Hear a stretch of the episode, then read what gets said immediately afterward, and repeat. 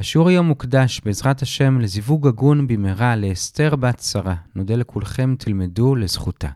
להבדיל, השיעור גם בחסות חברת קרתא, שהיא יזמית נדל"ן והתחדשות עירונית, שאם אתם מחפשים להשקיע בנדל"ן ואין לכם איזה 2 מיליון שקל לקנות לבד, אז אתם מוזמנים להתעניין אצלם לגבי הקבוצות השקעה שמארגנים, יש קישור בתיאור של השיעור ובהודעה שקיבלתם. כל מי שרוצה גם כן להקדיש שיעור, וממש בזכותכם עוד שיעור יעלה לאוויר, מוזמן להיכנס לאתר סיני, ושם למעלה בתפריט. שלום לכולם, כאן אורי בריליאנט מאתר sny.org.il ואנחנו לומדים את דף ל' במסכת נזיר. היום יש לנו לימוד די קצר, נתחיל במשנה בעמוד א', נסיים בסוף הפרק בעמוד ב'. השיעור היום יהיה 7 דקות.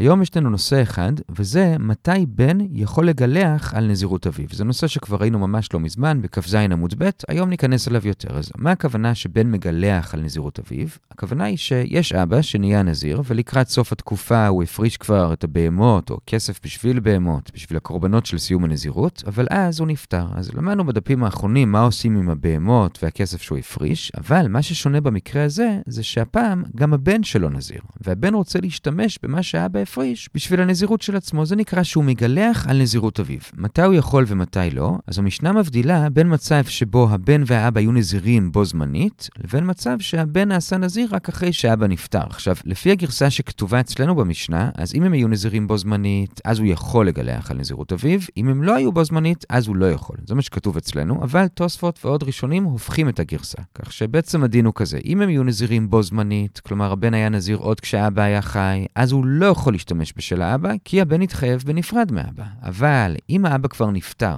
ורק אז הבן נעשה נזיר, אז הוא יכול, ולזה נוסיף עוד שני תנאים, וזה שהבן לא סתם עשה נזירות, אלא מראש כשהוא עשה את הנזירות, הוא אמר שהוא עושה את זה על דעת זה שהוא ישתמש במעות של האבא. ותנאי נוסף זה שהאבא לא הפריש בהמות, וגם לא כסף מפורש, כלומר שיודעים לאיזה קורבן כל שקל הולך, אלא האבא הפריש מעות סתומים, בלי להגיד איזה כסף הולך למה, רק אז הבן יכול להשתמש. עד כאן עיקר המשנה, עוד פעם לסיכום, ברישה הבן לא יכול לגלח על נזירות אביו, כי מדובר שהבן היה נזיר כשאבא עוד היה חי, אז הבן קיבל על עצמו נזירות נפרדת לגמרי. בסיפא הוא כן יכול, וזה בעצם בשלושה תנאים. א', שהוא נזר אחרי שאבא נפטר, ב', שהוא נזר על דעת זה שהוא יגלח על הנזירות של אבא, וג', מדובר שאבא הפריש מעות סתומים ולא מפורשים, ועד כאן המשנה.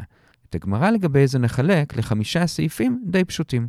סעיף ראשון, שואלת הגמרא, מהי תמה? למה הבן יכול? הרי למדנו לא מזמן גם כן, בכ"ח עמוד א', שסתם ככה אדם לא יכול להשתמש בקורבן או בכסף לקורבן שאבא שלו הפריש. אז למה כאן כן? עונה רבי יוחנן, כהרגלו בדפים האחרונים, הלכה היא בנזיר. זה הלכה למשה מסיני, זה סעיף ראשון.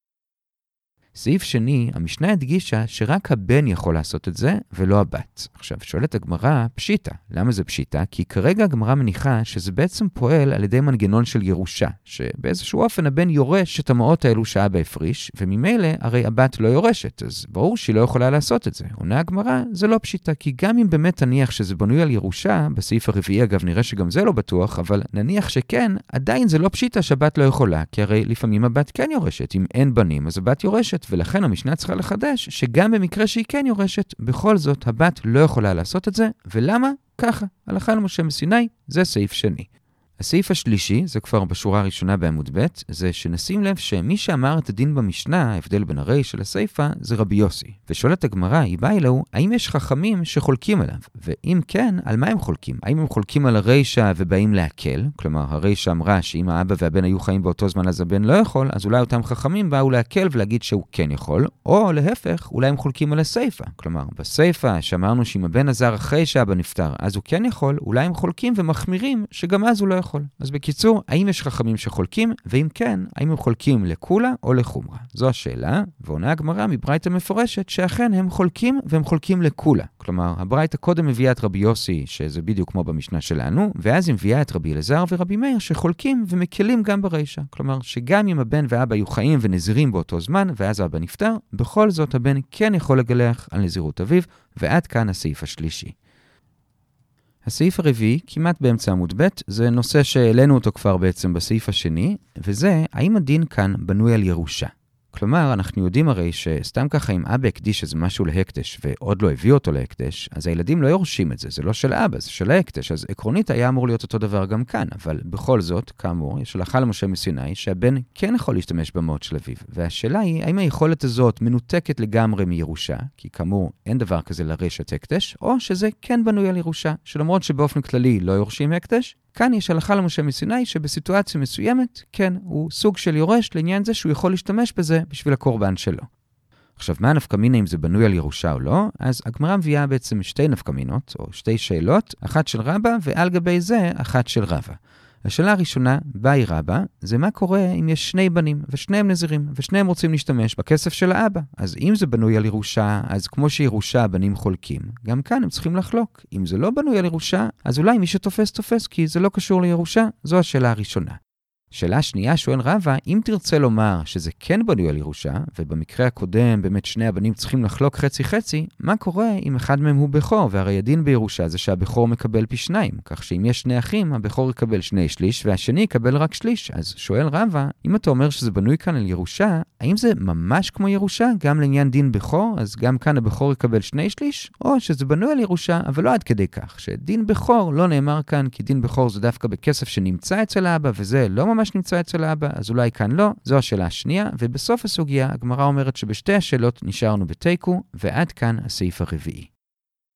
הסעיף החמישי והאחרון זה שבע שורות לפני סוף הפרק, וזה לגבי נזיר עולם ונזירויות שונות, נראה עוד שלוש שאלות, וגם לגביהם נשאר בתיקו. עכשיו שימו לב ששתי השאלות הראשונות, בגמרא זה נראה כאילו זה רק שאלה אחת, הראש אומר שזה בעצם שתי שאלות מעורבבות. אז שאלה ראשונה, האם כל הדין הזה שבן מגלח על נזירות אביו, נכון גם לגבי נזיר עולם. נזיר עולם, כידוע, לא מסיים את הנזירות שלו, אבל מפעם לפעם, כל שבוע, כל חודש, כל שנה, הוא יכול להקל על השיער, וכשהוא עושה את זה, הוא מביא את אותם קורבנות שנזיר רגיל מביא בסוף הנזירות, אז ממילא שואלת הגמרא אם האבא היה נזיר עולם והפריש קורבנות בשביל להקל, ואז אבא נפטר, האם גם כאן הבן יכול לעשות נזירות עולם ולהשתמש במעות של אבא? כלומר, בקיצור, האם יש את החידוש הזה גם בנזיר עולם? זו שאלה ראשונה. שאלה שנייה, שכאמור בגמרא היא מעורבבת עם השאלה הראשונה, זה נניח שכן, יש את החידוש הזה גם בנזיר עולם, האם אפשר לעשות את זה גם כשאבא והבן לא אותה נזירות? כלומר, האבא היה נזיר עולם והבן לא, או להפך, זו שאלה שנייה.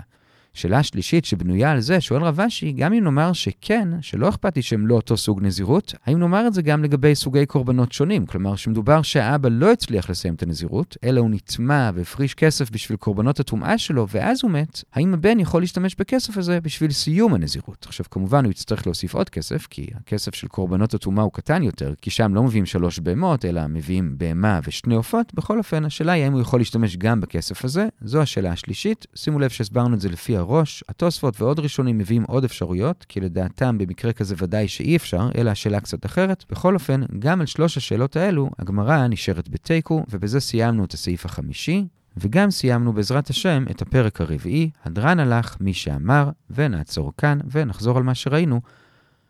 דיברנו היום על הדין שבן יכול להשתמש במעות שאבא שלו הפריש בשביל הנזירות של עצמו, זה נקרא שהוא מגלח על נזירות אביו, וראינו במשנה, לפי הגרסה של התוספות והראש, שהוא יכול לעשות את זה בשלושה תנאים. א', שהוא נזר רק אחרי שאבא נפטר, זה מה שכתוב בסיפא. ב', שמראש כשהוא נזר, הוא אמר שהוא עושה את זה על דעת זה שהוא ישתמש בכסף של אבא שלו, וג', שאבא שלו הפריש מאות סתומים ולא מפורשים, רק אז הוא יכול. זה מה שכתוב במשנה. את הגמרא על זה חילקנו לחמישה סעיפים. סעיף ראשון, זה שהוא יכול, זה הלכה למשה מסיני. סעיף שני, זה שהבת לא יכולה, גם זה הלכה למשה מסיני, וזה מנותק מדיני ירושה, כלומר, גם במקרה שהיא יורשת, בכל זאת היא לא יכולה. ג', שאלנו האם יש חכמים שחולקים על רבי יוסי במשנה, ואמרנו שכן, הם חולקים לכולה, כלומר לדעתם, גם במקרה של הרישא, שרבי יוסי במשנה אמר שאי אפשר, כי שם מדובר שאבא והבן היו נזירים באותו זמן, בכל זאת רבי אלעזר ורבי מאיר ורבי יהודה חולקים לכולה ואומרים שהוא כן יכול. בסעיף הרביעי שאלנו האם כל זה תלוי בדיני ירושה, ושאלנו את זה בשני שלבים. שלב ראשון, אם יש שני בנים והם שניהם נזירים, האם הם צריכים לחלוק בכסף כמו בירושה, או שמי שתופס ראשון תופס, וזה לא כמו ירושה? ושאלה שנייה, אם זה כן כמו ירושה, אז אם אחד מהם בכור, אז האם גם כאן אומרים שהבכור יקבל פי שניים, או שבזה לא אומרים דין בכורה, ונשארנו בתיקו, זה היה הסעיף הרביעי. וסעיף חמישי ואחרון זה עוד שלוש שאלות, וזה שאלה ראשונה, האם הדין הזה קיים גם בנזיר עולם? שאלה שנייה, אם כן, אז מה קורה אם האבא נזיר עולם והבן לא, או להפך? שאלה שלישית, אם כן, כלומר, שלא אכפת לי שהם לא אותו נזיר, מה קורה אם האבא לא הפריש בשביל הקורבן שבסוף, אלא לקורבן טומאה, ואילו הבן לא נטמע ורוצה להשתמש לקורבן שבסוף, האם אפשר או לא? וגם על כל אלו נשארנו בתיקו, והדרן הלך, פרק מי שאמר, כל טוב.